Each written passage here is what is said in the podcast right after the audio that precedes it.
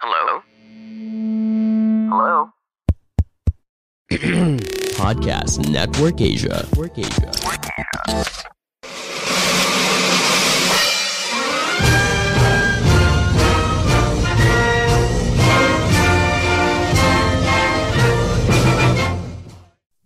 Welcome sa isang panibagong episode ng Matching Chismisan. Tapos so Ingo, yung full-time daddy, part-time gamer, at kasama pa rin natin ang Keto Machine na mukhang papayat lalo.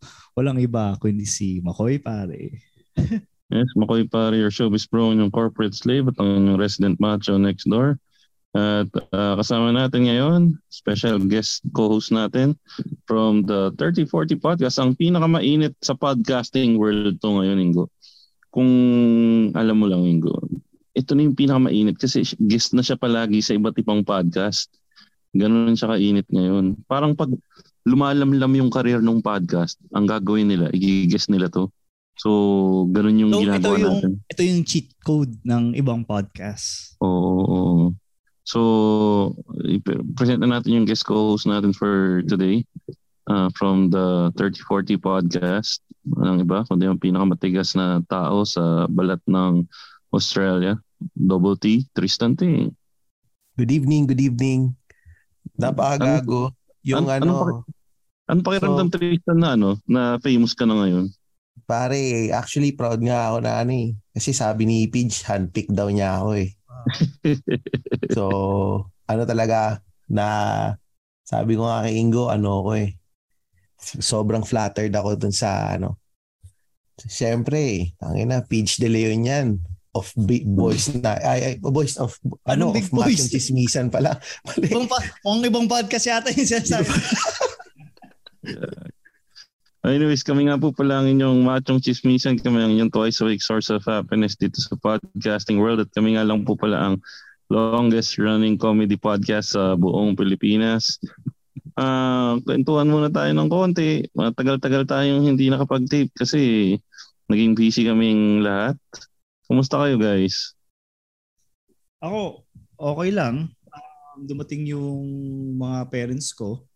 Tapos, ano, sorry, gusto ko lang i-share yung, ano, yung kwento sa tatay ko.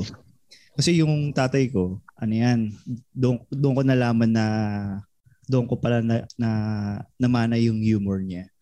Kasi meron siyang katropa dito sa, doon sa kung saan man siya galing. Ano, masakit na yung tuhod. So, Okay. inadjust niya doon sa katropa niya na mag-init ka kaya ng ano ng tubig tapos lagyan mo ng ano habang kumukulo lagyan mo ng asin ngayon Okay. take note yung instruction niya na habang kumukulo lagyan ng asin tapos pagka lagyan daw ng asin ano patayin daw tapos ibuhos daw sa ano sa tuhod kung saan masakit daw yung Hindi pa palamigin?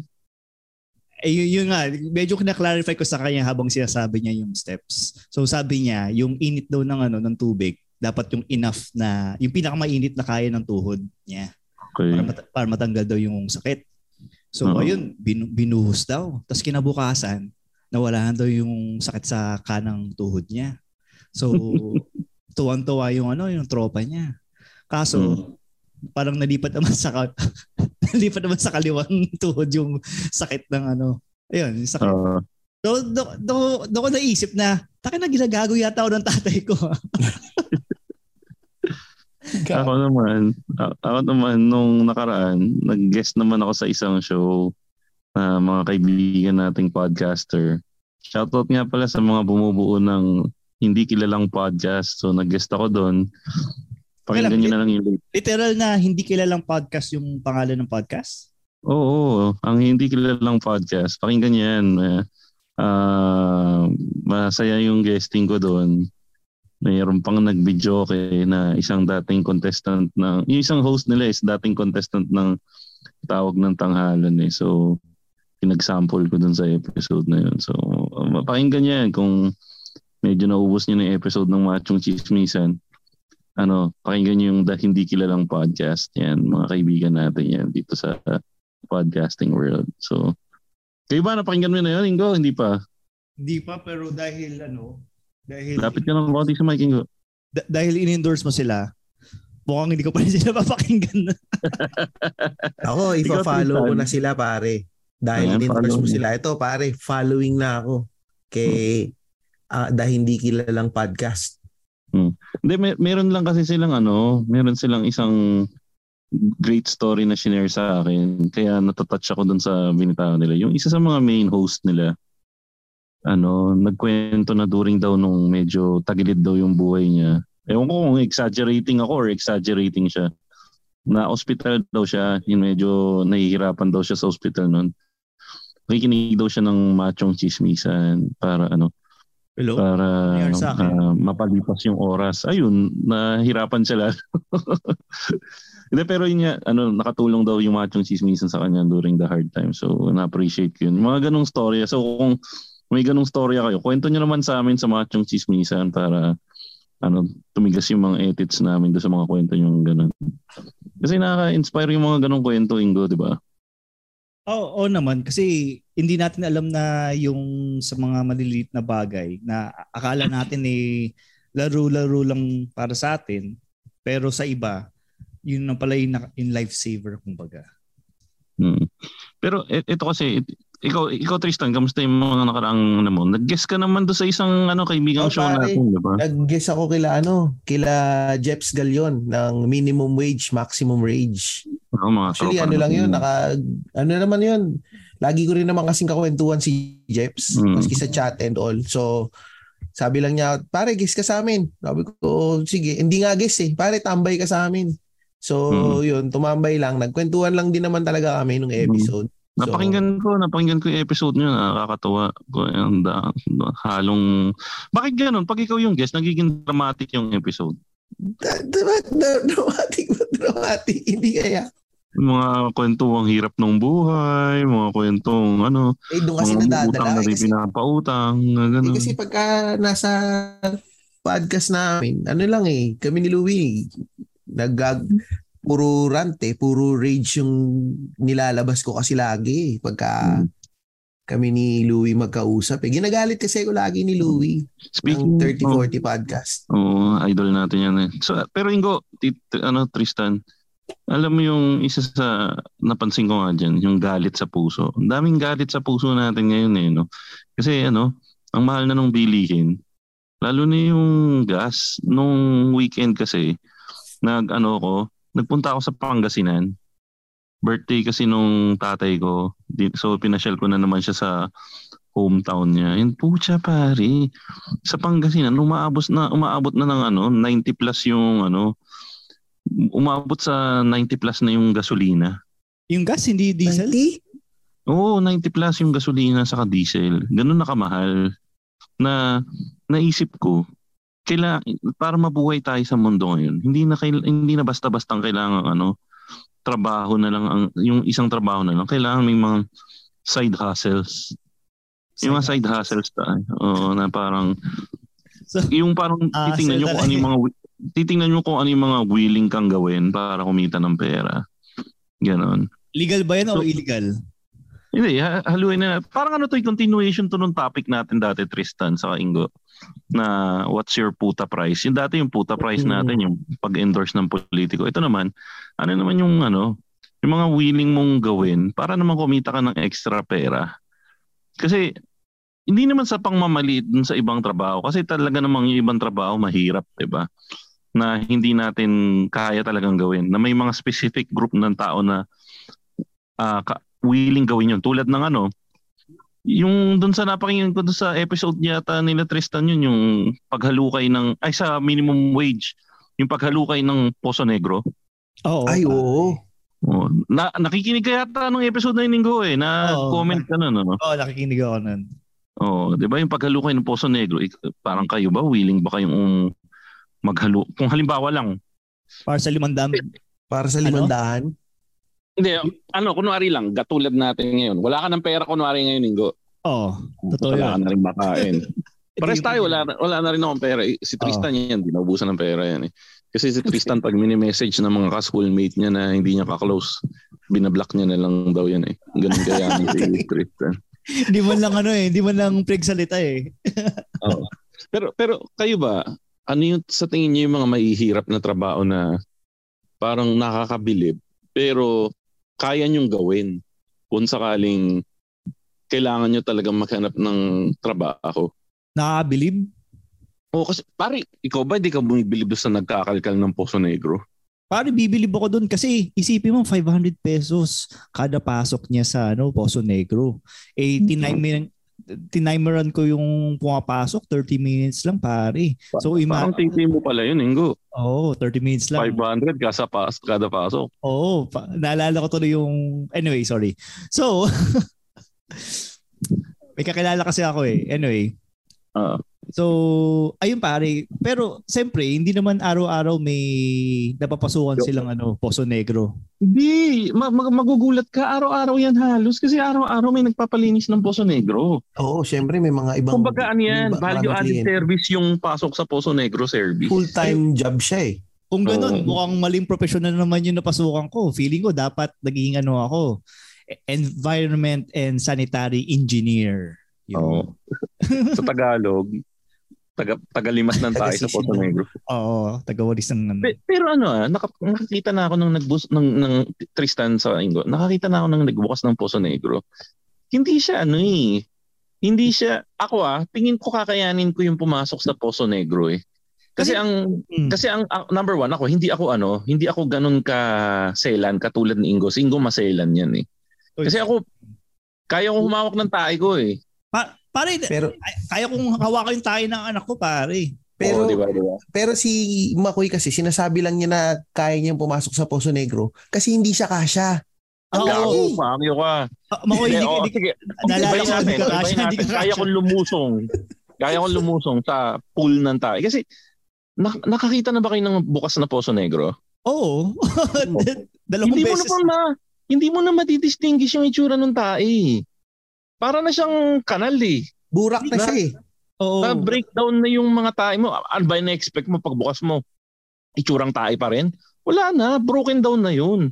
So ang ima-mindset mo na lang, ano, ah tawag dito, ima-mindset mo na lang is putik yung pinapasukan mo. Yung nilalakaran. When you're ready to pop the question, the last thing you want to do is second guess the ring. At Bluenile.com, you can design a one of a kind ring with the ease and convenience of shopping online. Choose your diamond and setting. When you find the one, you'll get it delivered right to your door. Go to Bluenile.com and use promo code LISTEN to get $50 off your purchase of $500 or more. That's code LISTEN at Bluenile.com for $50 off your purchase. Bluenile.com code LISTEN. Pero kasi bago ka pumasok sa Poso Negro, nahigop na yan. Sabagay, o, nabawasan pa. Oo. Tapos, di ba, alam mo naman, Makoy, na meron tayong kwento tungkol sa um, Sip-Sip Poso. Ngayon, dahil nga doon sa incident na Sip-Sip Poso na sumabog sa buong street, nagkaroon ng mandate Wait, teka. sa... Oh. Ito, yun yun yung kinuwento mo dati, di ba? I-refresh mo ako, parang nakalimutan ko lang ng konti. Eh. So, merong ex yung ano, yung kapatid ko ng last name eh Caps. Yung last name niya. Tapos nagpasipsip sila ng Poso Negro. Tapos habang sumay habang pinapasipsip uh, sa makina yung Poso Negro, medyo Mhm. na, na-loose yung hose. Sumabog sa buong ano, buong kalye. Sa kalye. So, Mhm. feeling ko dahil doon pare inimpose ng municipality na dapat enclose yung yung truck na ano na sumisipsip ng Poso Negro para hindi ulit Hmm. maulit yung trahedya na nangyari sa sa Kamusta ba nung sumabog? Shoho ba talaga? Shoho. Oo.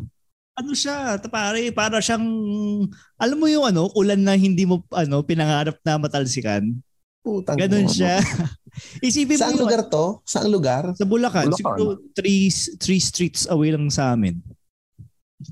Umaabot pa rin sa bahay nyo kahit 3 streets away. Hindi, hindi naman hindi naman ganong pagsabog ang ano. Bumuluwak lang naman. So parang Hindi, nag-stop. pero yung amoy. Kasi yung Ay, amoy hindi, hindi. magta-travel yan eh. Hindi, hindi. Luckily hindi. Oo.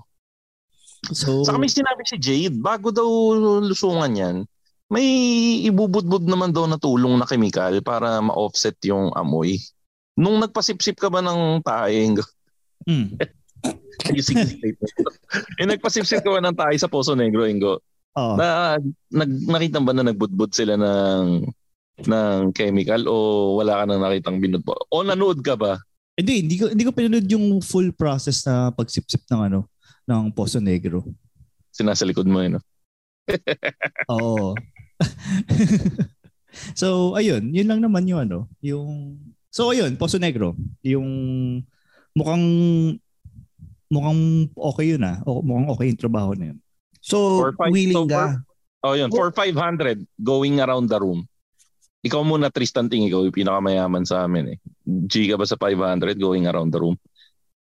Um, Hindi sa current estado mo ah. Kunwari Hindi. nga, nawalan ka Hindi, ng trabaho. dati kasi, pero feeling ko kasi nung yung dati, well, hindi ko kaya kasi medyo, well, hindi ko, siguro ano, hindi ko kaya, pero kung kunyari yung ipapasok ko lang yung kamay ko, pwede.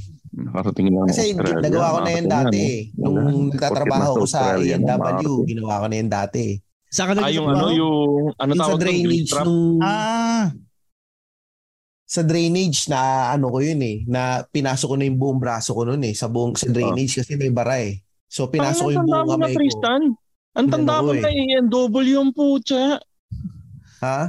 Oh, yung Ang tanda mo na ANW. May restaurant sila, hindi lang sila root beer ha. Tsaka nag-mascot ako dyan pare. Ay, seryoso? Oh, si root, root bear. Root beer pa po. Ay, bear! Kasi yun, yun ba yung pangalan ng ano? Lumakot Oo, root bear pare, root bear. Ang witty na. Tsaka pre, isa pa yan ha. Ang witty na hindi pinag-isipan. Mahirap mag-mascot ah. Speaking of, yun nga, ano, ah mahirap mag-mascot. Kasi, Ano lalo na sa pangalan Pilipinas, natin sa mascot natin? Root beer. di ba? Alam mo yun yung medyo bobo pero ang talino at the same time. Puta yun na. Tel, pag nag pag nagmamascot ka ba ano, Tristan? Ano eh, isang kamay, isang isang kamay lang ba yung pinang-ooperate mo do sa isang kamay? Hindi, O- dalawang kamay. Kasi yung feeling ko ano eh, hindi ko alam yung kung paano yung, pumu, yung kumukurap na mascot. Oo. Wala kayong ganun? Yung, Hindi ko wala, walang si ganun eh. Low end yung dun eh. Tsaka ang Ah. mahirap kasi dun pare, pinapawisan ka talagang sobrang init kasi. So So, hindi papawisan ka sa loob. Yung, siyempre maalat yung pawis mo, di ba? Pupunta Oo, sa mata mo, hindi yun. mo mapupunasan.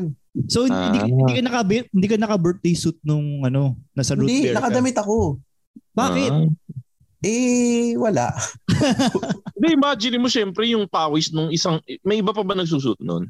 Oo, meron. Hindi ko nga alam Ah. kung na-dry clean yun eh, nung pinasuot sa akin eh. Tapos ang bayad I sa akin dun. Ang bayad sa akin dun, Wag ka magkano? free spaghetti and root beer. Ah, wow, sulit. Eh, na seryoso? Oh, ANW ba to? Sa ANW, oo. Sorry, ah, bigla na lang ako sumasabat. Anong kaguluhan to? Wala yung ano. Makoy, ano ulit yung topic natin, yung mga side hustle natin. At yung, kumbaga, parang puta price. Mm. Continuation ng puta price. So, So- ikaw Tito P, willing ka ba na mag ano, kunwari natanggal ka sa IT job mo. Tapos Hmm. kailangan mo maghanap ng trabaho. Willing ka ba na pumasok sa loob ng Poso Negro para maglimas ng tae doon para matanggal yung bara sa Poso Negro? Hindi eh. Pero nagbungkal na ako ng kanal dati. Ayoko nang bumalik. Iba yung tae, iba yung nagbungkal ka ng kanal eh. Yeah, pero yun yung sinasabi ko, Ingo eh, sa Tito P. Hmm. Kasi nga, at, th- at that point, yung tae, bro- broken down na, parang kanal na rin siya. So, i-mindset mo na lang talaga na ano na burak na lang talaga yung kinakalkal mo during tae that pa time. rin yun. Amoy mo yan eh. At least yung amoy ng kanal, iba dun sa amoy ng tae. Yung, yung tae, maano mo eh. Ma, may Pero imagine pang- mo eh. Naisip kong isa pang mahirap na trabaho, yung, yung kumbaga parang puta price na mahirap. Yung med, yung, ano to, yung, yung sa Paramedic? medical. Paramedic? Yung pucha, Paramedic? yung tagatanggap ka ng ihi sa katae. Oo. Medtech. oo. Ah, Medtech. Medtech ba tawag doon? Oo, Yun, medtech, pare. medtech. Nala, naalala ko nga yung sa ano eh. Naalala ko, naalala ko Tristan yung story ko dati dito. Yung ka-office mate ko na nagpasa ng tae na nakalagay sa bote ng mayonnaise. Na ano, kwento ko na lang ulit ah. May, Yung yung test namin around 11 a.m. Natatandaan mo ba tong kwento na to, Ingo? Hindi na. Hindi na, hindi na. Refresh. Re- Oo. bago pa lang ako, Tito P, bago pa lang ako sa Happy Place noon. Hmm. Tapos kailangan namin magpa-medical kasi nga puro bago kami, isang grupo kaming bago. So ang ginawa niya pre, tumae siya sa bahay. Hmm. Nilagay niya sa bote ng mayonnaise. Hmm. Ginawa rin Tapos- yung nangyari rin Tapos- sa best tapos- friend ko yan. Tapos tapos dinala niya sa MRT. Nakabote ng mayonnaise, nasa bag niya kasama ng laptop, yung tayo niya. Tapos punta kami sa ano, sa may Glorieta pa yung Tito P, yung medical, yung parang ano doon, di ba mayroon doon sa may Mercury Drug? Sa Glorieta, Oo. parang mga clinic doon. Dinala namin. Ako wala ako, bala ko talaga doon na ako pupup eh, kasi hindi ako mapup eh. Tapos si, si kakla, ka-office mate ko, putik, nilapag. nilapag doon. nilapag doon sa mesa ng bedre. Yung kabote ng mayonnaise, yung tayo niya. Sabihin mo sa akin, Puno? buo rin, buo rin ba yung laman nito? Hindi, medyo nag-ano na kasi nakalug-kalug sa biyahe ng MRT yun eh. So, parang naging ano na. Pero naka-plastic naman, naka-plastic. Naka-plastic, pero ano siguro mga 3-4 yung laman. 3-4 ng bote ng mayonnaise. Tapos, ayun, Three-fourths, ang ganda ng term ni eh. Claude. Ang ganda ng term ni Claude. Nalamog. Ang ina, mas malala pala yung sa kaibigan Tapos, mo. Tapos, di, ano, idilapag. Tinanong nung, ano, nung medtech. Ngayon ko nga lang nalaman na medtech pala tawag sa kanila eh. Sir, Hmm. parang bad trip na siya. eh. Sir, kailangan natin, sir, T-size lang. Tapos, isang mayonnaise yung dinala mo. Tapos, sabi sa kanya, Sir, anong kin... Di, yun yung unang bad trip. Bad trip yung medtech kasi binigyan siya ng isang bote ng mayonnaise. Tapos, Oo. sabi ng medtech, Sir, anong oras nyo kinuha to? Mga 6.30. Ay, sir, expired na to. So, 11 na eh. Expired na to, sir. Dapat sir mga 30 minutes lang. Makikita mo yung mukha nung ano, nung office mate ko na itatawag ko sa pangalang Lemuel. Sabi niya, sabi niya, putangin na naman eh. Hirap na hirap akong dalhin niya sa MRT tapos di mo tatanggapin. Sa kung ngayon itatapon to. Sabi sa kanya. Tapos ayun, ang ginawa niya naman, maba- mabait naman siya. Dinala niya sa restroom ng Glorieta. Tinaktak niya doon. Wala tong Tinatapos sa basurahan. Parang in fairness naman sa kanya, may respeto pa rin siya dun sa mga basurero kasi isipin mo mas gago naman kung nirekta niya sa basurahan yon. Shit So parang konting konting hindi konting paggalang niya, tinaktak niya. Uh, Pagkataktak niya, bina, walang bidet. Walang bidet sa Glorieta. oh, wala, walang biding. Hinugasan niya dun sa ano. So, Hinugasan niya Ay, dun sa, puta sa sa sink. sink. Putang ina. Sa kanya tinapon sa basurahan. Okay. Asa niya, no? Kinalug pa niyang ganun, no? Uy, speaking of, total, napunta na tayo sa medtech. Kasi dito, yung embutido joke ko, dito galing. Galing, hango siya sa tunay na ano, pangyayari. Na, similar sa kwento ni Makoy, yung best friend ko magtatrabaho sa ah, sa French baker dito sa SM Manila. Tapos pag magpapamedical ka, pag sa fast food ng ano SM Manila, alam ko parang nakwento na ata before dito yon. Sa yata. city sa City Hall ka magpapamedical. What's sa City Hall? Yun yung ano eh. Ay, basta yun yung rule nila. Yun yung rule ata eh. Pag sa Manila ka nagtrabaho. Ano yun? Ibig sabihin nun, kontrolado nila yun para sa Ah. kanila yung kita nung medical. Parang Oh, driver's pwede. license tama, lang. ah. tama, tama, tama. So, pila kami matagal. Mga 30 minutes pero naging bearable siya dahil chicks yung nasa harap namin. Tapos nung after 30 minutes, malapit na kami, yung medtech ng City Hall, nagalit. Oh, Yung bakit? baboy mo. Ganun kaagad yung intro niya, yung baboy mo. Tapos, lahat na na-curious, parang, tangina bakit ang baboy? Pag sinabi naming sample, pea-size, gapiranggot, ganito yung ano yung dinedemo niya yung sa daliri. Hmm. Kasing laki ng munggo. Ganun lang, hindi yung buong tae mo. Tapos nilagay mo pa sa foil. So basically, namin, may nakabuklat na foil dun sa, ano, sa lamesa. Pero, pero yung, yung, na- yung tayo naman niya, hindi liquid, kumbaga solid to. Solid, pero nakalat. Para isipin mo, yung- isipin mo yung pumunta ka ng Embutido. star. Embutido Oo. nga, puta. Hindi nga imbutido. Eh. Hindi, Isipin mo, hindi butito yun. Parang tunaw na chocolate yun. Oo, yun. Surge na tunaw na chocolate. Isipin mo, bumili ka ng cheesecake sa Starbucks, nilagay mo sa foil, tapos nainitan, tapos dinal binyahe mo sa Kaya- MRT. Kaya lang, hindi ba nagkatas yung ano, yung tae na yun? Hindi pa naman siya nagkakatas, pero nilalangaw siya. Baka nakalagay, hindi ba nakalagay sa plastic labo? Hindi! Ano po? Sa, sa, saan siya naka... Sa ice tubig hindi, na hindi, plastic? hindi, hindi na namin inalam saan niya nilagay, pero tangina, napakasaril lang na merong nakabuklat na foil sa harap namin na may taing ng buo. Tapos, First word? It, hindi nga namin, alam mo ka na matanda si kuya eh. Ah. Umihina audio mo, Ingo. Ah, ito, ito, ito. Ayan. Sorry. Ayan. Biglang, hindi siya mukhang first work. Tapos, edi, yun na yung ano, yung medyo laugh trip na kami dun sa ano, sa tae sa foil, di ba? Tapos yung best friend ko, bigla kong, ano, bigla kong kinakalabit na gano'n. Pre, pre, lawas tayo. Sabi ko, tangin ang tagal nating pumila dito. So ganda pa yung nasa harap natin, paalisin mo ko. Sabi niya sa akin, di ba best friend mo ako? Tiwala ka na sa akin, labas na lang tayo. So paglabas namin sa City Hall, tangin na sabi niya, pare, magkano kaya yung mga specimen bottle sa USD? Di ba mura lang yun? Pabili na lang ako. Bakit siya nagpabili ng specimen? Kasi bottle? nga, hindi tinanong ka, tangin na, di siya mo nilagay yung tae mo, sabihing nilagay mo sa foil. Sabi naman niya, hindi naman. Magpapakita lang yun, Tito P, na kulang sa diskarte yung friend mo. Kasi ako ngayon, pag kailangan ko ng Oh, lalagyan ng specimen, tapos ano, punta lang ako sa Jollibee. Hingin lang Oh, ako ng gravy. ketchup. oh. Oh, lalagyan ng gravy o lalagyan ng ketchup. na ano na nga siya. Madiskarte nga eh. Kasi Parang patibong yun ah. Gravy ba to? Tayo ni Mark. Ay, ni Makoy.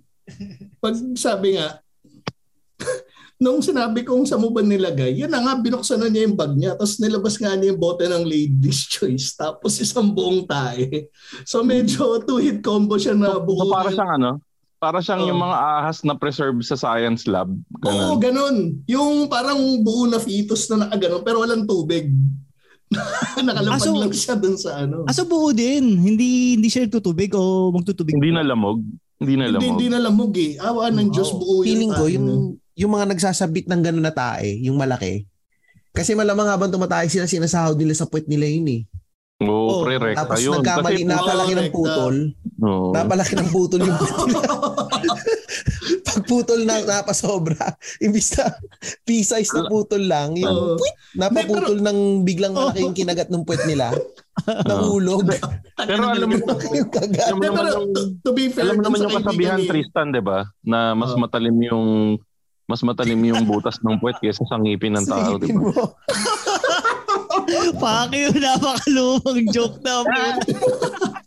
Hindi, pero to be fair dun sa kaibigan ni Makoy, nag ano pa siya, nag-abala pa siyang linisin yung bote. Kami iniwan na lang namin dun sa benches dun sa harap ng City Hall eh. Oh, napakagago no, napakagago. O taga, o sige, balik tayo. So, ano, willing kayong mag ano, mag ah, tawag dito, medtech. Okay lang sa inyo 'yun. Na araw-araw wala kang gagawin kundi ah, mag-handle ng wiwi, handle ng ng tain ng tao. Ito, scientific Ito- naman kasi saka ano. Ito Makoy, may, Oo. may twist dyan, may twist. Ah, Ako, p- feel ko in general, willing naman tayo maging medtech eh. Pero ang maging Oo. tanong, willing ka ba na ikaw yung mag- taga-benta ng specimen sa mga mag-a-apply sa ano, medical? Kunya, pag Ay, sinabi, oo, tae. alam ko 'yan. tatay Oo. ka, ihe, iihi ka, o. Meron ganyan pre sa ta- sa may Caloocan. Hmm. Ah, pag kailangan mo magpa, pag, pag kailangan mo magpa-medical, pupunta ka ng Kalaanan. Alam mo yung Kalaanan?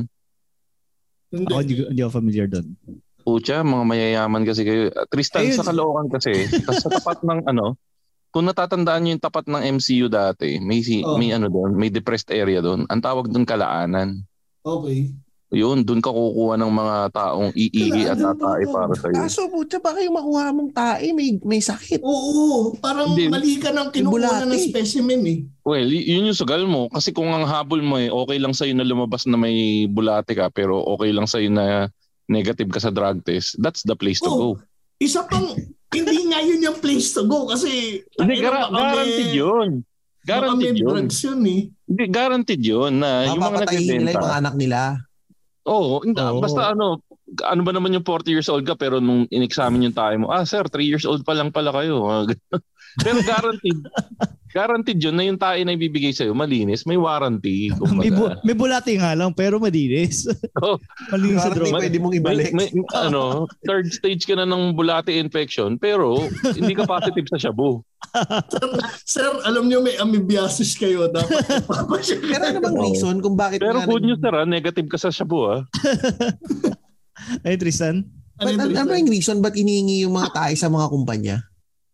Para Hindi makita yung hindi ka, ano, Part yun. para makita kasi ano yan eh para sa ano para sa medical certificate mo sa katulad ko yung pinasukan ko work. kumpanya um maganda kasi yung health benefits nung kumpanya na pinapasukan ko ngayon everything i-cover nila kaya lang ang higpit nila na kailangan ma-determine lahat ng pre-existing conditions mo Oo. beforehand para alam ng insurance okay. kung ano i-cover o hindi Actually, hindi para sa, ay hindi, partly sa company, partly sa insurance coverage mo dun sa medical. Mm. Pero gusto rin kasi nilang makasigurado na fit to work eh. Mm. Para Yun walang sisihan pag kunwari nagkasakit ka Sisihan. na ano. So, medtech all good tayo. Oo, okay ako sa okay lang sa akin medtech. Naka, naka-aircon ka naman eh. Okay lang na nagkakalkal ka ng tae basta naka-aircon ka. No? Oo, oh, tsaka nagbebenta ng tsaka nagbebenta ng tayo.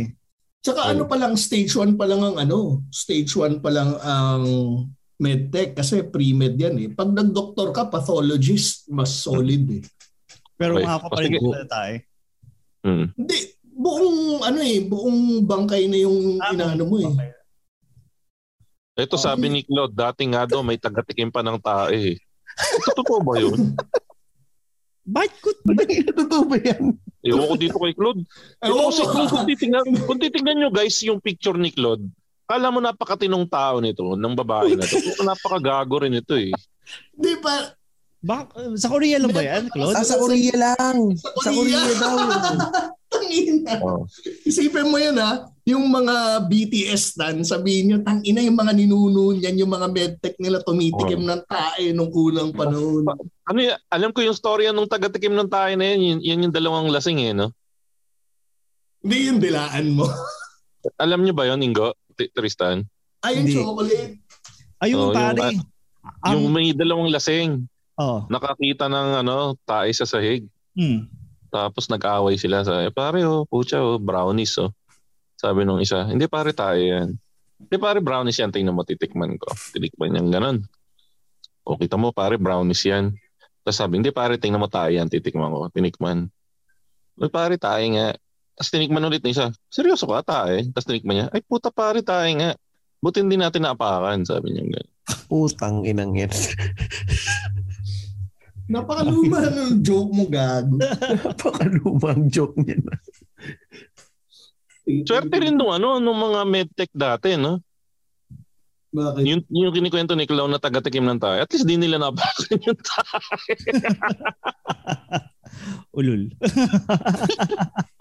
O teka, May- Ah, sige, sige. Sa- Hindi yung ano sa ano sa anatomy class nila doc dati. Mm. Anatomy ba yun ano? Yun nga yun nag nag ano sila, nagbubukas sila ng ano ng mga cadaver. Expression niya talaga yung ay tae. yung ay tae bigla siya na pag ano, tapos nagpanic yung katabi niya kasi akala may Oh. tae talagang lumabas. Pag ganun ba nagsisirit ba yung tae pag kuya hiniwa nila? Hindi na kasi Or- pag or- namatay ka doon doon lalabas lahat ng ano. So malinis na siya, kumbaga. Oo. Di ba hindi yung na- kinuwento ni ano, kumpare ni Makoy?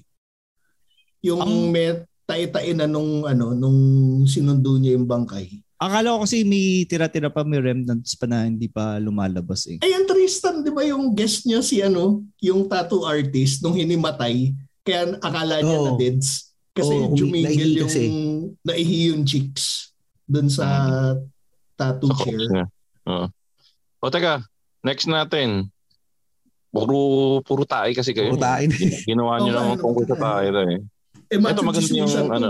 Oh, maganda yung ano yung sinabi ni Jade. Kasi nakanood din ako ng ng TikTok na mayroong mga construction worker sa matataas na lugar na Oo. naglalagay sila ng scaffolding, naka parang mga 50th floor na yata ng condo yun eh.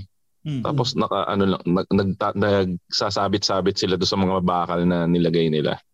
Hmm. Kayo ba, kaya nyo ba yun yung mga tipong, yun nga, yung Meralco worker kayo na aakyat kayo dun sa mga poste o kaya yung worst case scenario nga, yung yung mga umakyat sa matataas na building na gano'n.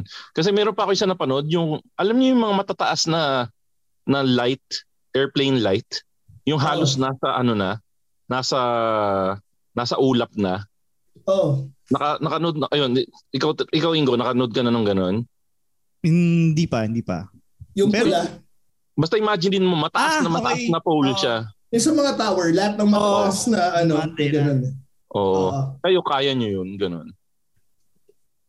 Mm, Sa, sa presyong binabayad nila, kaya ko yun. Parang ano, ako nga rin, ako nga rin iisip ko, puta sabi ko parang, magkano yung binabayad niya doon, Tristan? Or Tito Peach, natatandaan mo? Parang daang Hindi libo lang. pero six figures ang ano mo. figures dun. yun. Tapos hindi ka, ano, hindi, kasi ang chismi sa akin nung ano, office mate ko before na Amerikano, yung kaibigan namin taga-smart, yung mga, yung mga Lapit technician, mo ng konti, Tito po yung mic mo, lapit mo konti. sorry, yung mga technician nila, pag nalaglag sa Torreon, 50,000 lang yung babayad sa kanila. Ay, wow, grabe. Pero sa ibang bansa, baliktad. Babayaran ka ng malaking halaga para palang umakyat. Tapos pag nalaglag ka, mas malaki pa yung matatanggap mo na ano. Meron dito nun eh. Ah, ang tawag nila tradies, tradies, tradies and ropes. Tagalinis ng salamin dito sa amin. Ah, yung mga pag yung mga sa pelikula, yung habang nag-opisina ka biglang lalabas sila Oh, doon. lalabas, naglilinis ng ano, bintana. Lagi dito eh. Sasabi, Oo. may, laging may ano lang sa building. Sabi, pangalan? May, ano, may paskil sa elevator. Tradies in ropes. Oh, Tradies and ropes. ropes. Ah, Sa- ko Sabihin, may, parang mag- ano eh. salamin. Parang, eh. parang circus lang ah, tradies in ropes. Hindi, akala ko sa akala ko Teddy Bear, kapatid ni ano, Ni Ruth Root Bear. Bear. Eh sa Tito Ano? P, di may nabutan kanina. Ano? Sinabi ni Tristan, nagmamascot siya ng ANW dati. Oo. Hula mo kung ano pangalan ng mascot ng ANW. Alam Ano? Root Bear. si Root Bear. Ang ina tito joke. Gago, Gago totoo yun. Hindi, yun nga yan eh. Kasi yun naman yung nakaisip doon, putang ina para siyang nagtito joke na ano kaya magandang pangalan doon sa bear. Root Root Bear. bear. Feeling ko nung naisip na yun, tapos sinadjust niya, tumatawa din siya. Ang galing. Feeling ko nga baka dito lang sa Pilipinas yun eh, yung root bear. Ang tawag. Gagi, ang totoong pangalan ng root beer. Kaya lang, galing sa Bisaya, Bisaya. yung, yung nag-pitch. Tapos sinabi, Puta, ginagago yata ako ng mga to ah. Pero seryoso siya talagang root beer na lang. Puta. Ay, na-miss ko yung A&W na yun. Ay, So, sa, sa, mukhang- saan branch ka? Kaya lang, Sa mu- Commonwealth. mu- mukhang official na ano, The Great Root Bear yung pangalan ng ano, ng Ah, mascot. yun nga, tinignan ko din eh. Pero ang nickname niya is Rooty. Ah, Rooty. Oh, Rooty. Pero root bear. oh, da kasi Root Bear kasi eh, Root. Ano ba yan? Anyway. Kayo kung gusto nyo makakita ng buhay pa na na estatwa ng A&W, meron pa sa Apovay Village sa may Bayani Road sa may Tagig. Oh. Nabili nila yung mga lumang ano, mga lumang estatwa ng A&W. Yung si si Root Bear. Si root bear. Oh, Oo, tapos nabili ginagawa nila? Kinulayan nila ng iba. Ginawang Jollibee. Hindi kulay kulay green. Seryoso to walang steer. Ginawang kulay green yung jacket, ganun. Pero kung batang 90s ka, kilala mo siya eh. Ah, wait. So, para sa establishment nila. Oo, Ah, nagkalat lang doon. Siguro mga Ang limang root bear yung purpose. makikita mo doon. Pero pa- paano yung logo? Di ba may tatak siya ng A&W o pintura? Pinunturahan nga. Ah, paint over lang. Oo. Sa Bayani Road sa ano, Bayani Road sa Tagig, Taguig. makikita mo. Uh, Sige, minsan dayuhin ko yan. o teka, o, next natin. Yun nga, yung balik tayo doon sa mga umaakyat ng mataas. Maganda yung ano eh. Kaya nyo kaya yun? Siyempre puta, isipin mo, nando ka sa taas, so humahangin-hangin yun. Flashback Pag sa- buhay yun. Pag sa Pilipinas, hindi. Pero pag sa ibang bansa, kakayanin. Mm. Katulad nung sinasabi ni Tristan, yung, ano ulit tawag doon Tristan, yung mga naglilinis ng salamin? Trade, tradies in ropes. in ropes.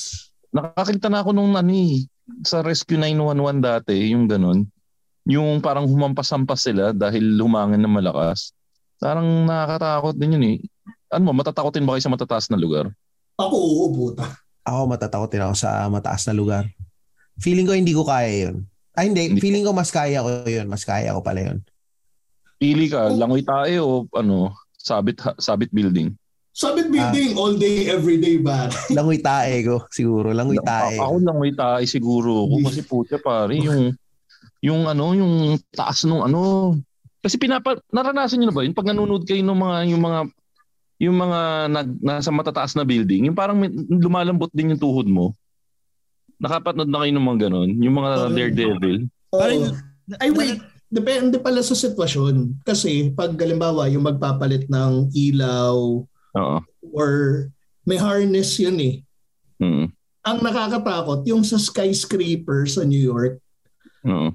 may certain height na hindi ka na pwedeng mag, ano, mag-clip ng ng harness. Dahil Kasi mas delikado na naka-harness ka. kasi Kasi di ba yung, ka.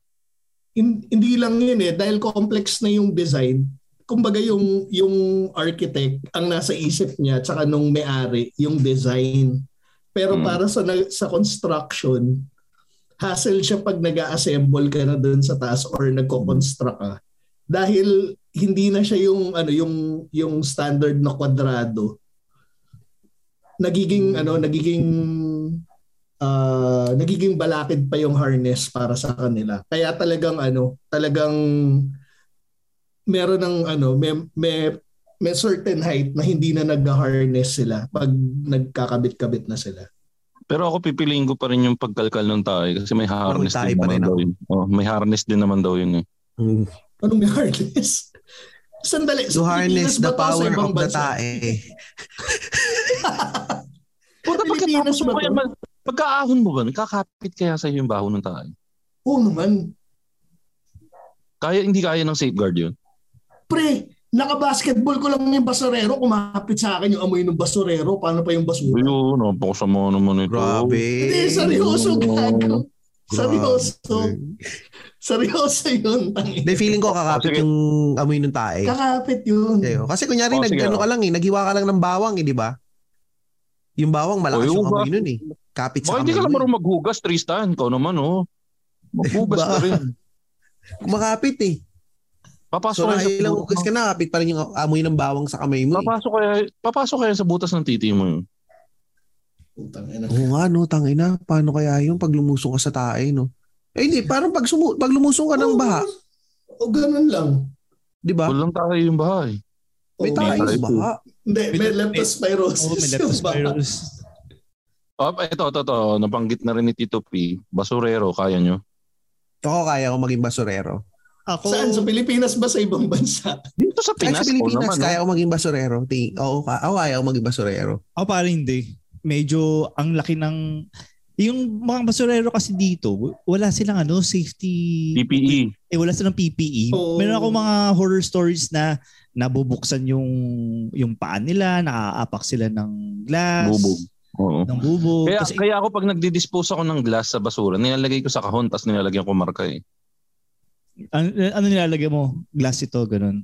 Oh, ba- basag na salamin. eh. May laman na basag sa- na salamin. Kawawa din kasi. Glass ito ang puta. Pero ano pare, mabalik ko lang, ma, may kwento lang akong story tungkol sa ano, ta- nag umaakit sa ano sa poste. So yung tatay ko kasi nine months sa Meralco. So yun yung part ng training nila na umaakit sa poste. So ako, iniisip ko, na ako kaya ko din gawin yan na kaya ko din umakit sa mataas. Kasi ano eh na-train ng tatay ko yun eh. So dapat kumbaga it's in my genes kumbaga. Pare may sinalihan akong ano obstacle course race. Pucha parang four floors pa lang ata. Yung yung yung mindset ko parang hindi ako natatakot. Pero Okay. Subconsciously, nakita ko yung yung legs ko, nagwo-wobble siya pare. Tapos ako yung naging nag-cause ng delay sa mga ano din, sa mga kasama din sa obstacle course race na yon. Na no, ako yung ayun, ako yung cause of delay kasi nasa taas lang ako, hindi ako makababa eh. Kasi nagano na eh, jelly jelly legs na ako eh. Nag-jelly na jelly jelly. Tapos yun, um, inano ko lang yung lakas ng loob ko na ano na bumaba kasi nagagalit na yung sa likod ko na feeling ko mukhang magugulpi pa mukhang magugulpi pa yata ako dito sa taas kaya kaya bababa na lang ako. So ayun, ginamit ko yung braso ko, hindi na yung legs ko yung pababa. Pero ayun. Kasi natakot ka. yun nga, yun nga yung weird. Parang yung yung mind ko, hindi ako natatakot. Pero yung legs, yung katawan ko natatakot. Ah, yung instinct mo. Yung instinct ko na parang, tangin ang taas pala nito ah. Tangin pag nalag, dahil kong ano, dahil kumbaga naging praning ako na, tangin pag nalaglag ako dito, mabubuhay pa kaya ako dito. Kaya, mababa, ano mababali kaya sa akin dito pag nag-survive ako. So, ayun. So, definitely, mas pipili ko lumusong sa tae. Kasi at least doon, magkakamibiasis lang ako tsaka magkakabulati yung titi ko. Pero, hindi ako, hindi ako, magkaka, hindi ako magkaka-jelly leg. Parang mas maliit yung chance ang mamatay ka doon eh, no? Oo, masali. Oo. Ma- Hindi kayo ma-prepare wish lang. mag-condom ka, 'di ba? Pag no. lulusong ka ng tae, naka-condom ka. Oh, tas tas pag ano, kapag lumambot na yung titi ko, jack off na ako. Jack off ako para, para tumigas ulit para sealed tight yung titi ko. Dangin na, Tristan, alam mo naman ng number one requirement para makapagsuot ka ng condom, di ba? ano? Oh, matigas. Not matigas titi mo. Tingin mo titigasan ka pag alam mo papunta ka sa taay. Ah, sa bagay, oo nga. Oo nga, nawala. Oo nga, no. At tas paano kaya kung ano, na-screw up yung psyche mo na parang titigasan ka lang pag ano, Nasa pag taay ka. may tae ka tae. na, oh, na all over your body. Naging fetish mo siya. Fetish mo na, no? Mer- merong, Oo. di ba, yung scat na ano, na fetish. Hindi, in- Tito P, yung scat na fetish, fresh tae yun. Ito isang ano eh, isang buong swimming pool ng tae ito. So mahirap na i ano tong ma- mahirap makahanap ng kaparteng papayag na parehas kayo ng fetish eh. Mahirap makahanap ng mark. Sabi ni Louie, dapat daw supot. supot ka dapat. Para may hood. Lagyan mo lang ng goma yung ulo balat.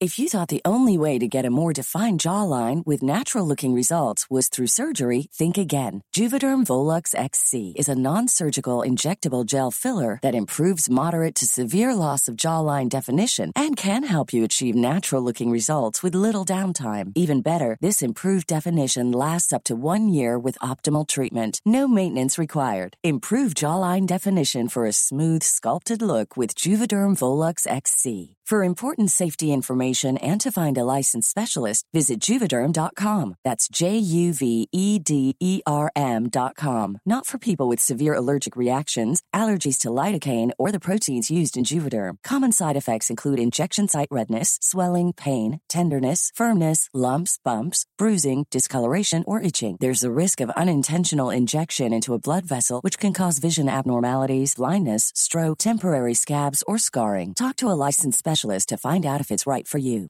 Ready to pop the question? The jewelers at BlueNile.com have got sparkle down to a science with beautiful lab grown diamonds worthy of your most brilliant moments. Their lab grown diamonds are independently graded and guaranteed identical to natural diamonds, and they're ready to ship to your door. Go to BlueNile.com and use promo code LISTEN to get $50 off your purchase of $500 or more. That's code LISTEN at BlueNile.com for $50 off. BlueNile.com code LISTEN.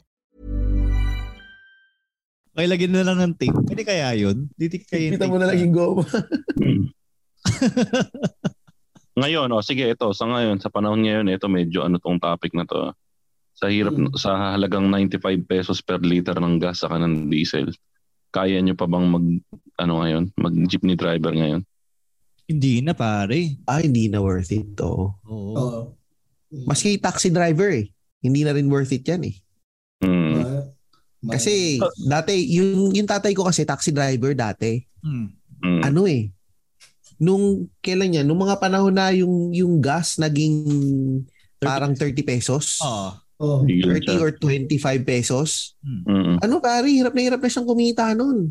Ang uwi lang niya lagi, ano lang. Siguro ang inuwi niya na lang nakita, mga 100 pesos a day na lang. Kasi baboundary ka, tapos kailangan on top of the boundary kailangan Alam- pang A- ng alam mo pang Tristan? gasolina. May punchline ba yan? Alam, Punchline. alam mo Tristan, alam mo Tristan kung bakit? Bakit? Tamad tatay mo. Tamad. Dapat Hindi totoo lagi kasi rin doon tamad, yun. tamad lang tatay mo. Dapat ano, Din siya. wag iaasa sa gobyerno, gago. Oo, tama. Hindi, pero Yun nga. Wala, ano talaga. 100 lang kita. Tapos pati yung gasolina mo, iaano mo din eh. Ito pa pala, Tayod eh. may dadagdag lang ako kay Tristan kasi yung tropa ko nga, ah, taxi driver din yung papa niya. Ang mga babayaran mo sa taxi, yung gasolina, kasi may may sariling gasolina din yun eh. Mm. Oo. Boundary. Oo. Yung upuan. Car wash. Alam, alam niyo bang yung upuan binabayaran yon? Paano upuan? Yung ano, yung driver seat. Ah, yung ano, Oh, yung, boundary. yung ano, yung backrest. Di, yung alam ko inaano yun eh. Parang kinakabit pa yun eh. Kung yung parenta na backrest para hindi masyadong masakit. Tapos ano pa, yung may kasama pa pati yung tuwalya eh. Yung Basta ano, trapo. ano, Trapo yung, tra- kasama rin. yung good morning towel, alam ko kasama rin yun eh. GMT. Maraming, maraming ano, maraming hidden charges sa kanila. Kaya lang, Palabas ka pa lang ng kasama ano. ba sa ano? Kasama ba sa taxi driver startup Ride kit yung ano? Kit. Oo. Wala Oh, namang ganun yung sa may ano. AirPods ko. Hindi, posibleng nangyayari sa Yung ibang mga kumpanya yun, Tito P, Ba, pero hindi lahat, hindi sa lahat nangyayari yun. Oo. Yung Basta mga ibang fleet, company. ganun. Sa mga fleet, usually ganun. Kasi parang naghahanap din ng paraan yung ano eh, Operator. yung operator para magatasan din nila yung ano eh, yung mga driver nila. eh. Pero Tristan, totoo ba kapag ano, pag taxi driver, alam lahat ng mga masasarap na kainan? Oo. Oo, yun po po yun. Dapat. Alam ng AirPods ko, yung mga kainan na masarap. Hmm. Pati kung Kasi- saan dadalhin yung mga ano eh. Yung Nate, di, natest ko yan. Natest ko yan. Yung recently kasi may katropa ako. Ah, taxi driver siya na sumakapil ng buhay. So, ah, last week lang namatay. Ah, Ex-taxi driver siya. Na-feature pa nga sa maalala mo kaya yung buhay nilang mag-asawa eh. Kasi nagkakilala sila sa ano sa, taxi, sa taxi sila mismo. Taga taga Happy Place to, ano Tito P. Mm. So ano, yun nga, rest in peace Jake. So, pag tinanong mo siya kung saan masarap kumain, alam niya, ang rason dyan, kasi nga, ikot sila ng ikot. Mm. Tapos, nakikita nila kung saan maraming tao. Saka, the same time, yung mga hinahatid nilang tao, alam din nila kung saan hinahatid na masarap yung pagkain. Nagbibigay rin ng recommendations yung mga ano nila, yung yung mga pasahero nila. Oo. Yun nga dahil sa dami ng iniikot nila. Pati nga sa ano eh, di ba yung may kwento pa nga na pati sa ano, pagdating sa mga beer house, alam mo rin nila saan magtuturo eh. Oo, hindi kasi minsan may ano eh, may collaboration na sila with the bar girls eh. Mm. Kasi di ba sila rin ang sumusundo sa mga bar girls. Collaboration na po siya. Parang Wala. may- Oo. Collab. Tangin ng collab yun. Taxi driver, GRO. What a collaboration. Pag pinagsama. Pang turista na yun. Oh. Ano? Ano ano pa ba sige bukod sa eh. driver. So driver sa panahon ngayon hindi muna. Hindi.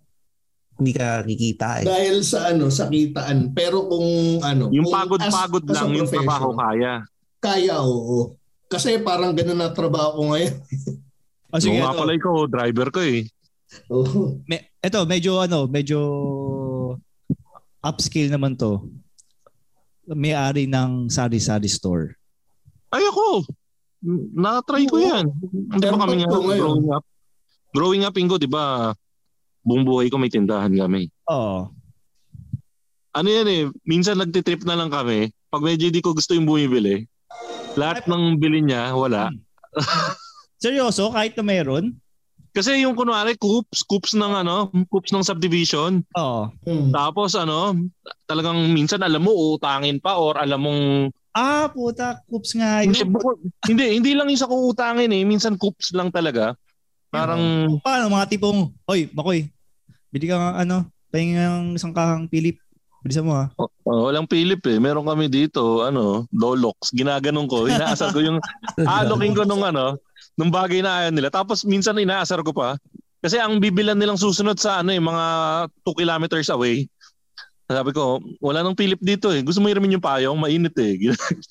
Gago. Ginaganon ko na lang minsan. Pang-asar lang. Pero yun, ano, masaya siya kung lalo na kung gusto mo simpleng buhay lang. Kasi nga, ano, hindi, ano siya, yung, yung pwede siyang pang, pantawid sa araw-araw lang. Oh, pero Na- mahirap, mahirap na kumita ngayon rin ha. Lalo Madali na sa lugar namin. Hindi lalo Depende sa market mo. Kung may katabi kang sari-sari store, medyo mahirap. Pero kung yung tipong, Oo. dati kasi, nakapunta ka sa subdivision namin, Ingo, di ba? Oo. Oh. Wala y- Initially, initially, bawal lang sari-sari store sa amin. Oo. Kami ang nagpabago. Na, ang nangyari, nung magtatayo kami ng sari-sari store, tinayo na namin. Oo. Tapos nung sinita kami ng homeowners, tumakbo yung tatay ko na homeowners president. Ah, mautak. No. Eddie. Tapos nung nanalo siya na homeowners president, binago niya na yung batas. Pwede na. Pwede Saka na. may mga, may mga kumampiring kasi sa amin. Kasi isipin mo, pre. Kasi isipin mo, pre, ano, Hindi nalalabas. sub- subdivision, pre, walang tindahan kahit ano. So, minsan walang soft drinks, walang toyo. So, yun yung ginawang ano, pang pabago ni Mang Hedy sa ano, sa batas. Yun. So, nabago namin yung batas. So hindi na tayo So- nat- hindi na tayo lalayo pa, no? Yun nga, yun yung next na question ko. Ay, hindi, teka, eh, kayo muna. Yun yung next question ko. Pero kayo muna, sari-sari store ba? Tingin nyo. Ako, oo. Sari-sari store. Oh. Ayun, example, si Joey De Leon namin, nagmamanage siya ngayon ng sari-sari store. Gusto na niya mag-quit kasi ang hirap ano, ang hirap nga kumita ngayon. Eh kasi sa inyo, tabi-tabi ang sari-sari store eh. Hindi, dati nga hindi ganun karami yung sari-sari store. Nung nakita nilang malakas kumita si Mang Joey, Joey. doon ano, doon nag nagsimulang mag ano bukasan at isa-isa na silang nagsasarahan. Sabi ko nga sa ano, sabi ko nga kay kay Tatay Joey, kapit lang tayo kasi ano eh, kumbaga may pinagkakaabalahan. Dapat Pinch din mag-promo yung- si Joey De Leon ng Sugod Bahay Gang. Parang itbulag. Then, Pete, alam mo kung paano nyo papatumbahin yung mga kalaban yung tindahan. oh. Tumutumba na nga sila ng kusa kasi nga napapaligiran kami ng kahirapan. Hindi, pero ang pinakamagandang style para patumbahin nyo yung katabi yung tindahan, gawin nyo yung ginagawa ng mga tao ngayon sa Tropical Hut. Gumawa kayo ng hype. So, pabayaan nyo silang bumili kayo kunwari doon. Uy, malakas ang soft drinks dito sa atin. So, ang Mas mangyayari masarap ngayon- ang soft drinks ni Mang ano, Hindi, Mang hindi, hindi. Ganito. Ganon? Ganito, kunwari si Ingo may tindahan. Oh. So, kuntsabahin mo na lahat ng kapamilya mo. Lahat kayo.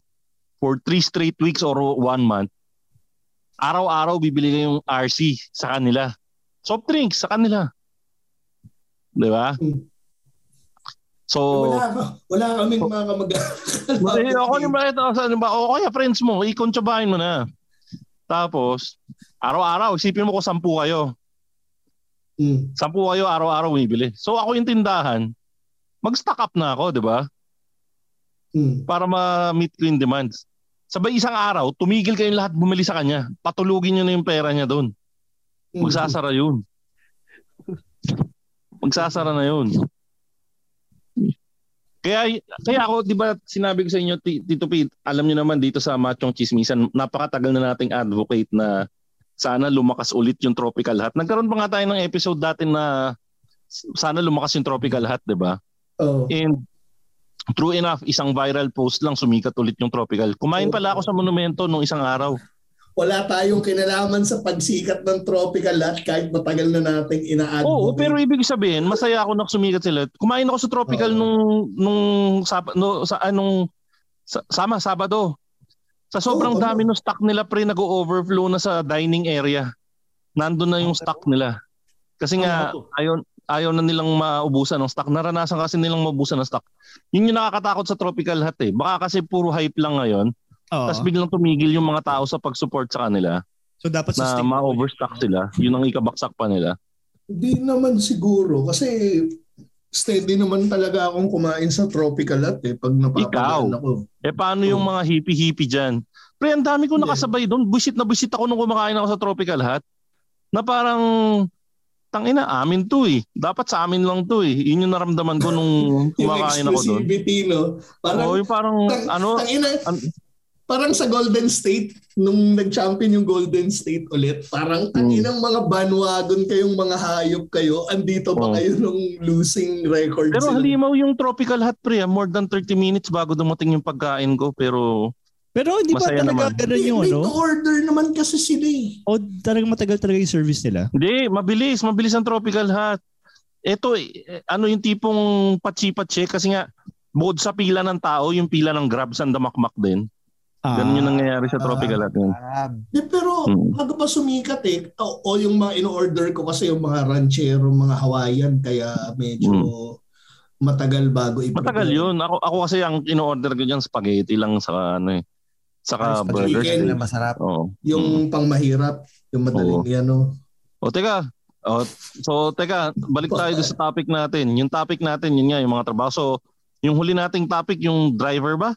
Tama? driver. Oh, driver. Ay, hindi, ano? Sari-sari Sari-sari store. store. Ay, sorry, sorry, sorry. So, ikaw, Ingo, ayaw mo ng sari-sari store. Hindi pare, kung mag-sari-sari store ako, ang hindi actually siya sari-sari store eh.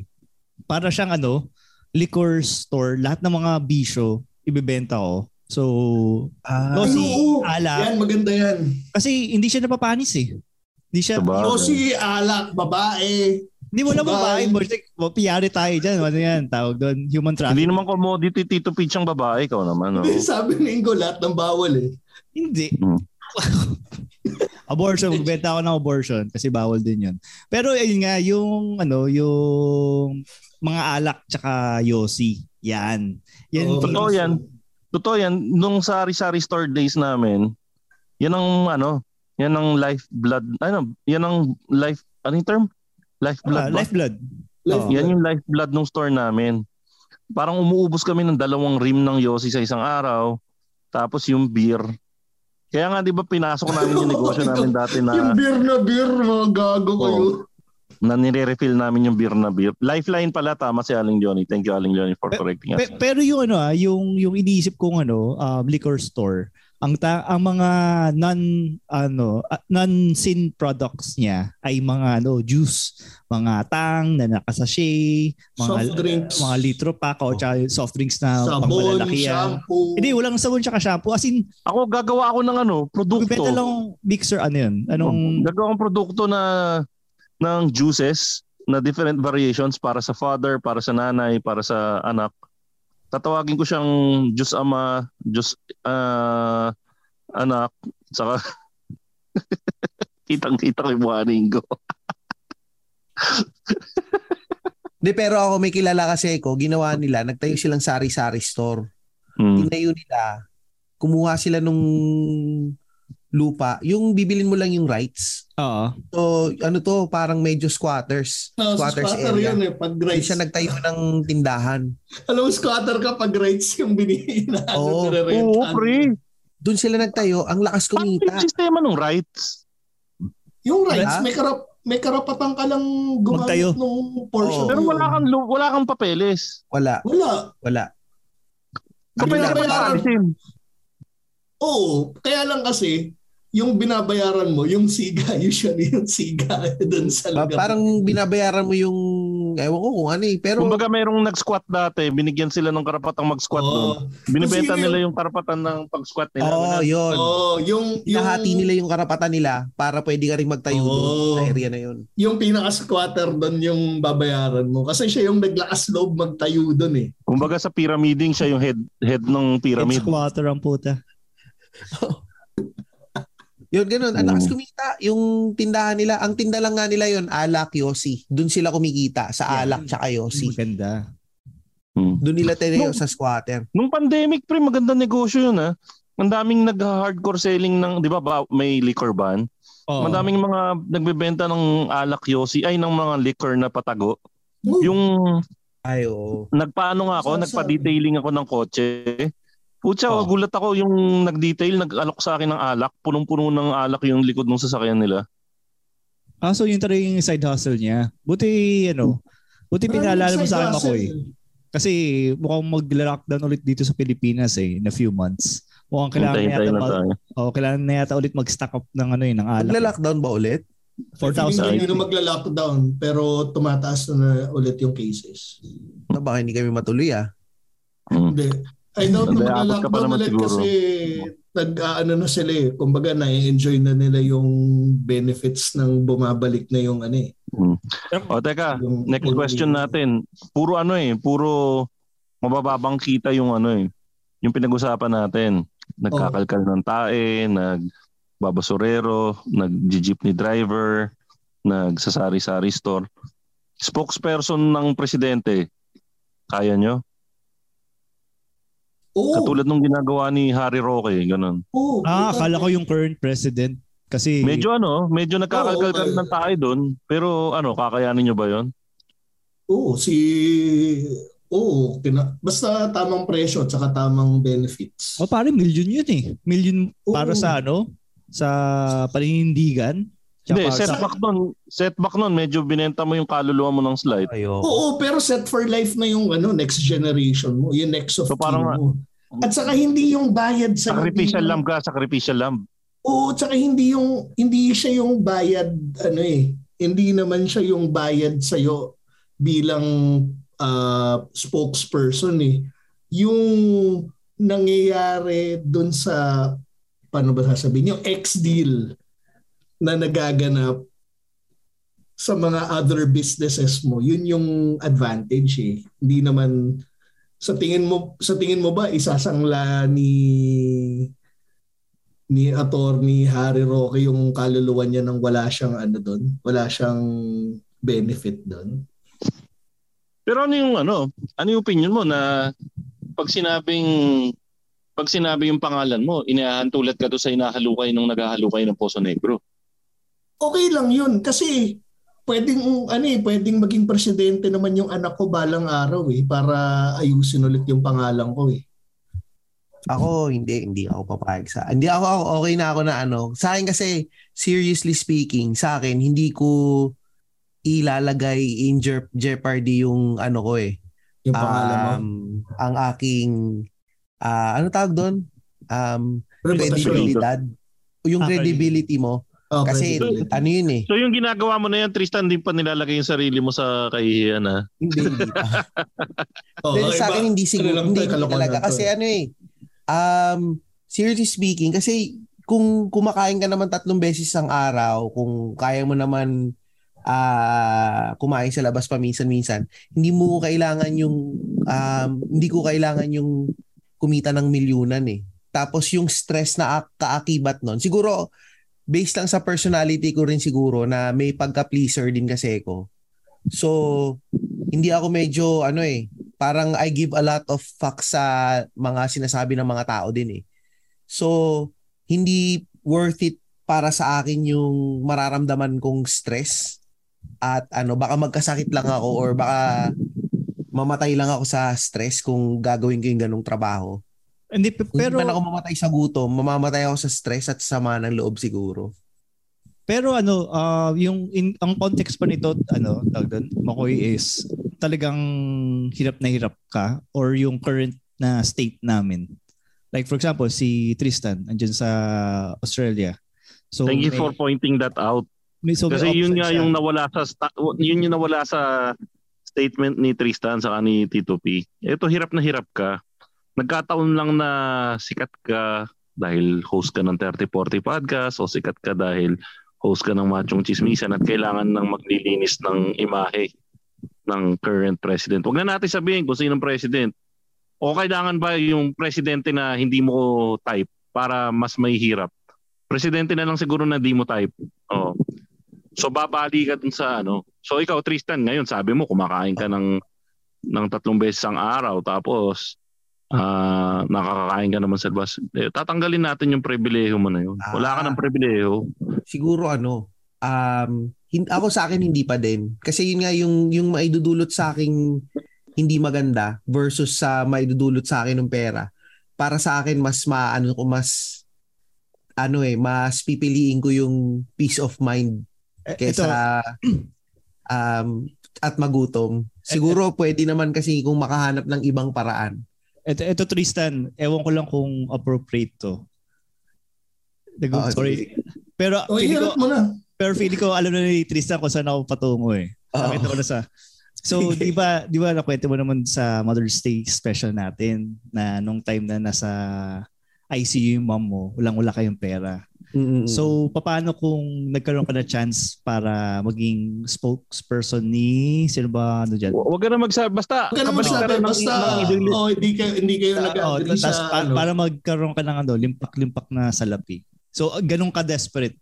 Kasi a- ako, um, ayun, uh, for sure naman naranasan yun, natin yan once in our Kasi lives. 'di ba, kasi 'di ba yung sabi nila yung isang wag tayo magbanggit ng pangalan, ah, yung isang dating sikat na sikat na radio personality ng Channel 2 nag-iba ng ano dahil daw sa estado ng anak.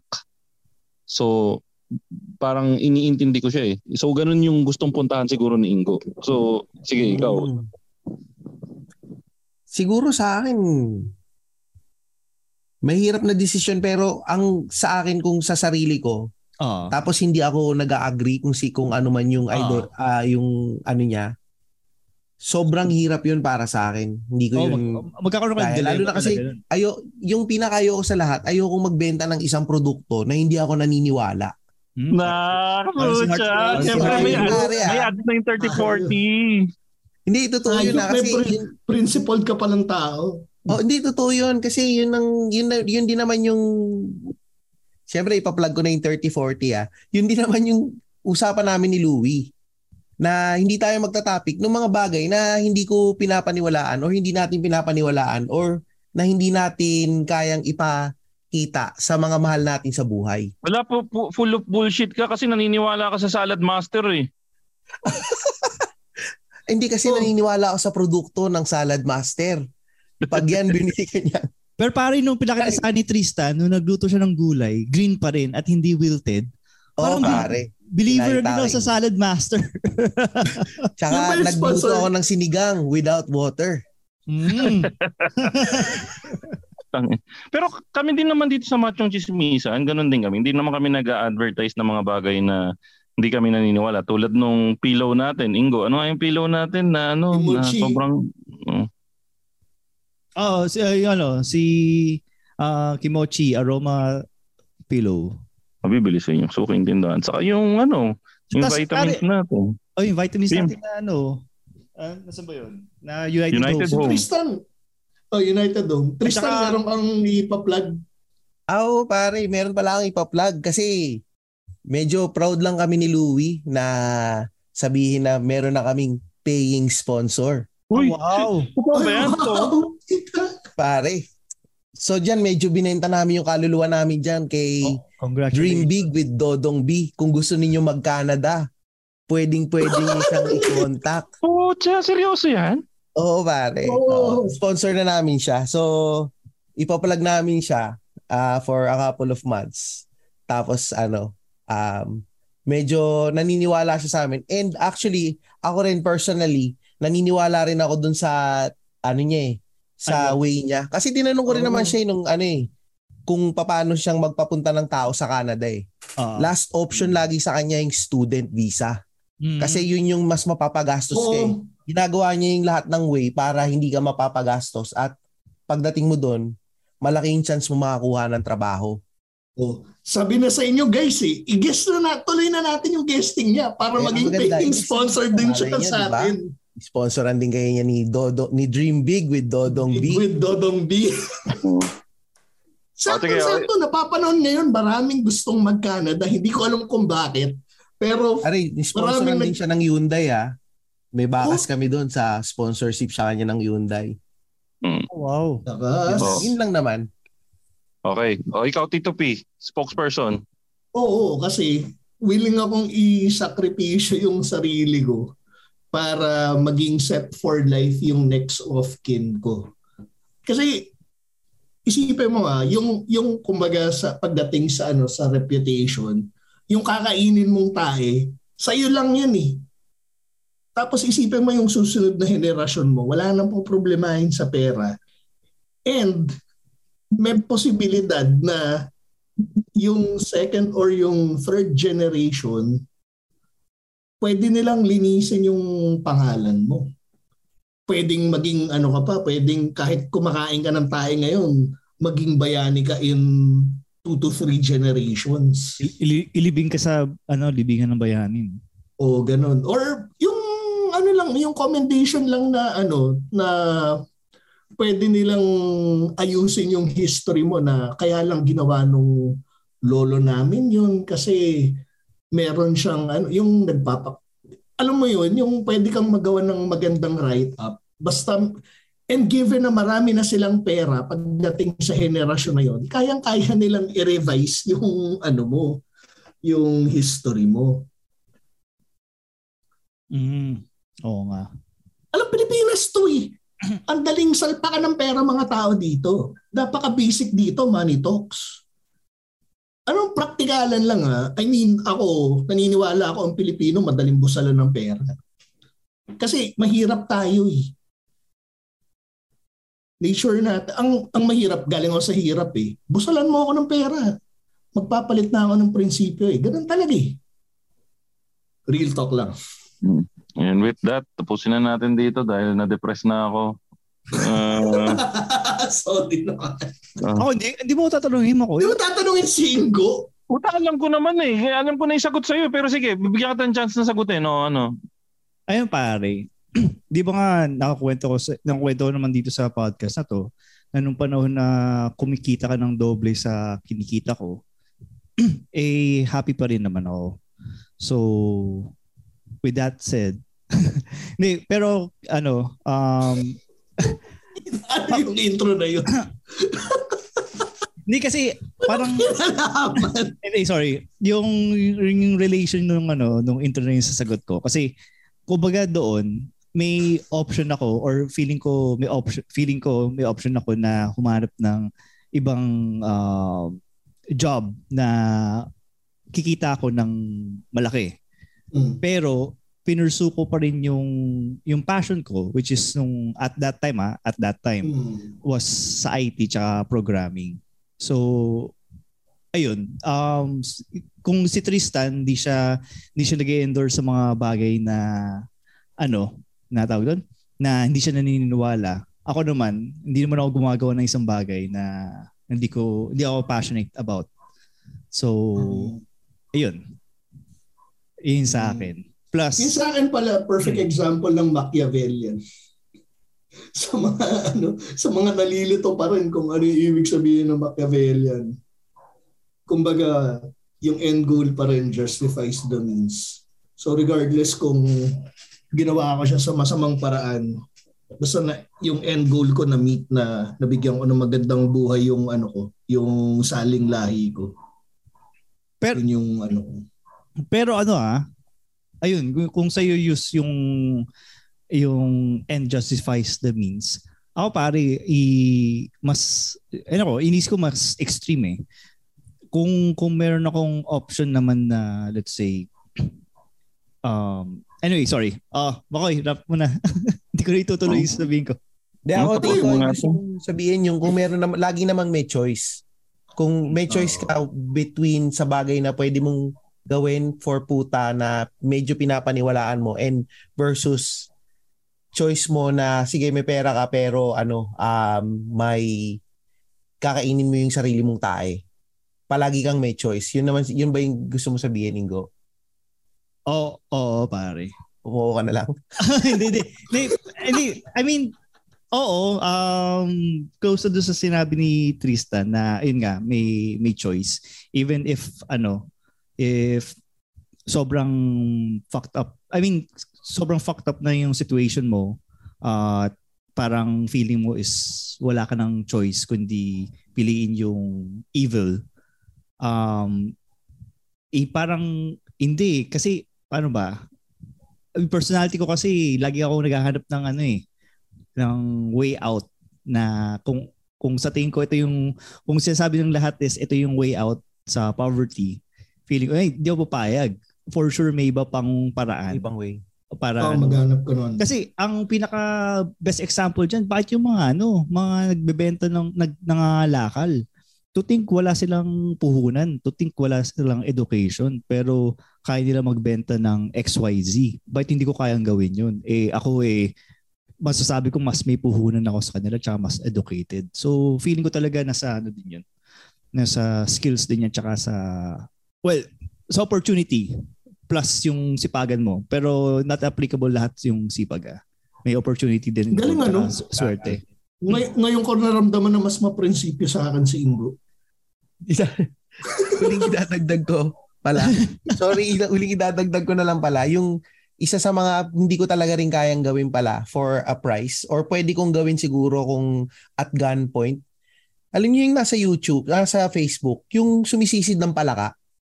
Yung isang buong Eh, ilog, punong-puno ng palaka, tapos pupunta ka doon sa palaka. Trauma, may, Tapos nag-swimming ka, punong-puno May- ng palaka yung buong ano. may, may trauma naman kasi sa iyo Tristan. Eh, Kasi ano yung mo- feeling ko mamamatay ako doon. Pag tumalon ako doon, di ba yun yun, yung hinuhuli niya yung palaka sa farm. Oo, Tapos yung ilog, Oo. meron lang net, tandong ka, nakakulong ka. Tapos punong-puno ng palaka lahat yung buong ilog. Mm. Baka pag nakita ko pa lang ha, tisi ko na, Tristan, yung isang palaka pa lang dun sa helmet na nakita mo eh, matayin ka na eh. so yun, yung- siguro yun yung hindi ko kaya. Sorry, idadagdag ko. Yung sa sinabi ni, Tris, eh, ni Tristan, ni Tito P na mas prins, may prinsipyo. Hindi naman, kasi yung price kasi noon sa Spox is money. Ang hinahanap ko ngayon is hindi mo talaga mabibili. Like for example, uh, for example, may sakit sa family. Kung Mm. maging spokesperson ako at makukure yung sakit sa family, i-take ko yun. Pero kung... Hindi. Hmm. Yun yung sinasabi ko sa'yo. Yung pera doon, barya. Hindi yung pera yung habol ko sa pagiging spokesperson. Hindi, pero in The, reality... the, the power that comes with it. Oh, y- yung power, yung influence, yung connection mo. Kumbaga, kahit anong power connection mo, hindi mo pa rin makakure yung kunyari illness sa family. Pero may connection ka sa lahat ng mga mga Oh, I mean pagdating sa sa medical field, oo, may kapit ka sa DOH kagad. oo, pero yung yung cure na yun is yung sickness na yun walang cure eh. Sa ngayon ah. So worthless Oo. sa akin yung yung yung monetary yung money. Okay, okay, gets. Pero yun yung I, again, Ay, yun, yung, point sa ko, ano, ah, yun yung sa situation ko ah. Sa iba, Oo. pwede yung yun yung maging ano no, key to happiness nila pero sa kung saan ako kung ano yung si- situation ko ngayon, yun, hindi hindi siya mabibili ng pera talaga. Yun. Kasi again, kung halimbawa, yung mga under the table deals na kumbaga marami ano eh, mara, magiging convenient sa akin yung pakipag-transact sa gobyerno. Eh. Ah, oo, oo naman, oo naman. Walang ano yan. Wala no doubt na possible yan. And kahit yung mga immediate family members ko pwede mag-benefit eh. Hmm. Teka lang, tatay na ako. Tapusin na natin to. Kanina pa ako natatay. Sinabi ko na sa inyo. Pag sinabi ko nang tatapusin na natin, hindi ibig sabihin nun natatay na ako. Kaya manunod na ako ng karat doon. Dami pa sinabi. Ayun, sige. Uh, paano ba yung wrap up natin? Ayun, follow niyo pala sa ano sa Twitch channel ko, twitch.tv forward slash single dot bod. Meron na akong around 33 subscribers. So, 17 na lang. 33? Lalakad. Oo. Tapos, So ano, road to ano na tayo? Road to 40? 40. Oh, road to 40 na po tayo. Follow niyo po yung Twitch channel ni Ingo, Single Dad Bod. Tsaka shoutout nga pala sa pinakmainit na ano na podcast na Back ano and forth. back and forth Back and na forth. ang host ay si Mark Jonel na magre-restock ng kanyang ano retro arcade stick. Retro Arcade. Oh, Retro Arcade Stick. Bekana man. Oy, pero Mark, ay Jonel, eh ano, reserve mo ako ah. Oh. Wala bang wag mo nang agawin yung stock na naka-reserve sa akin. Nagpa-reserve na ako ng stock. Yung ano, sandali, nag, Diyos ko, yung back and forth lang ba siya shoutout natin? Shoutout na natin yung Savvy Kit. Savvy Kit, S-A-V-V-Y dash kit. Savvy Ah, Kit. oo. Yan. Oo. Para ano yung Savvy Kit? ano, yun yung nagbebenta ng ano, ng retro gaming stick. Diyan nagbebenta ng retro gaming stick si ano. Ay, oo, yung kay Chanel din pala. Yun. Oo. 3,000. Tapos yun. ano, ikaw Tito P, ano yung gusto mong i-promote dyan? Ayun, sana makapag ano ako kahit makapag-review lang ako ng arcade stick ni ano ni Savvy Kit at saka Ay, ano, yaman-yaman mo, bumili ka. Pakita mo nga yung Ano? ano, arcade stick mo, Jonel kay Page. I-PM mo. kahit ano lang.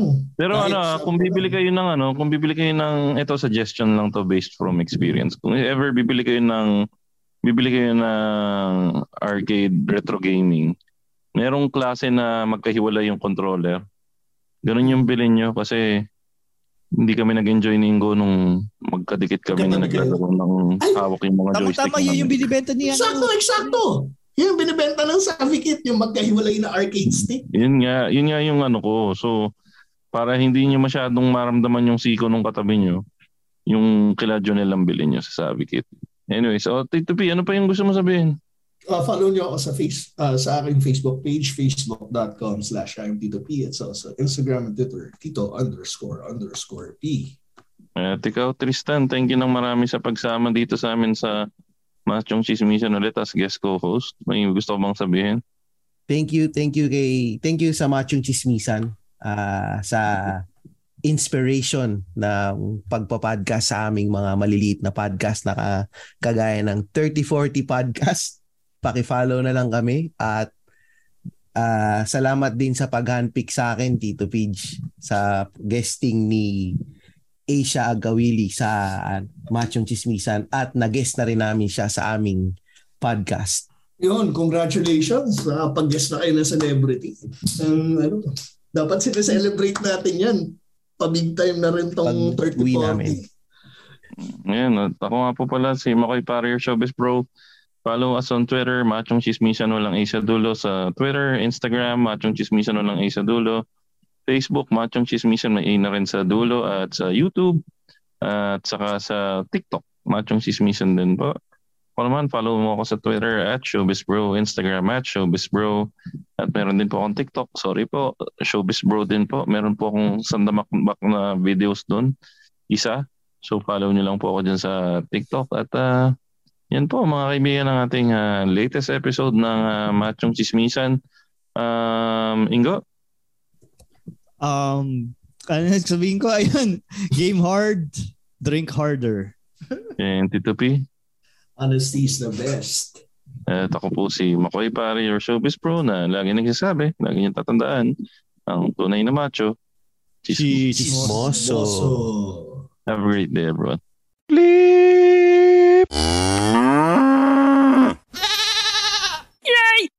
The views and opinions expressed by the podcast creators, hosts, and guests do not necessarily reflect the official policy and position of Podcast Network Asia. Any content provided by the people on the podcast are of their own opinion and are not intended to malign any religion, ethnic group, club, organization, company, individual, or anyone or anything.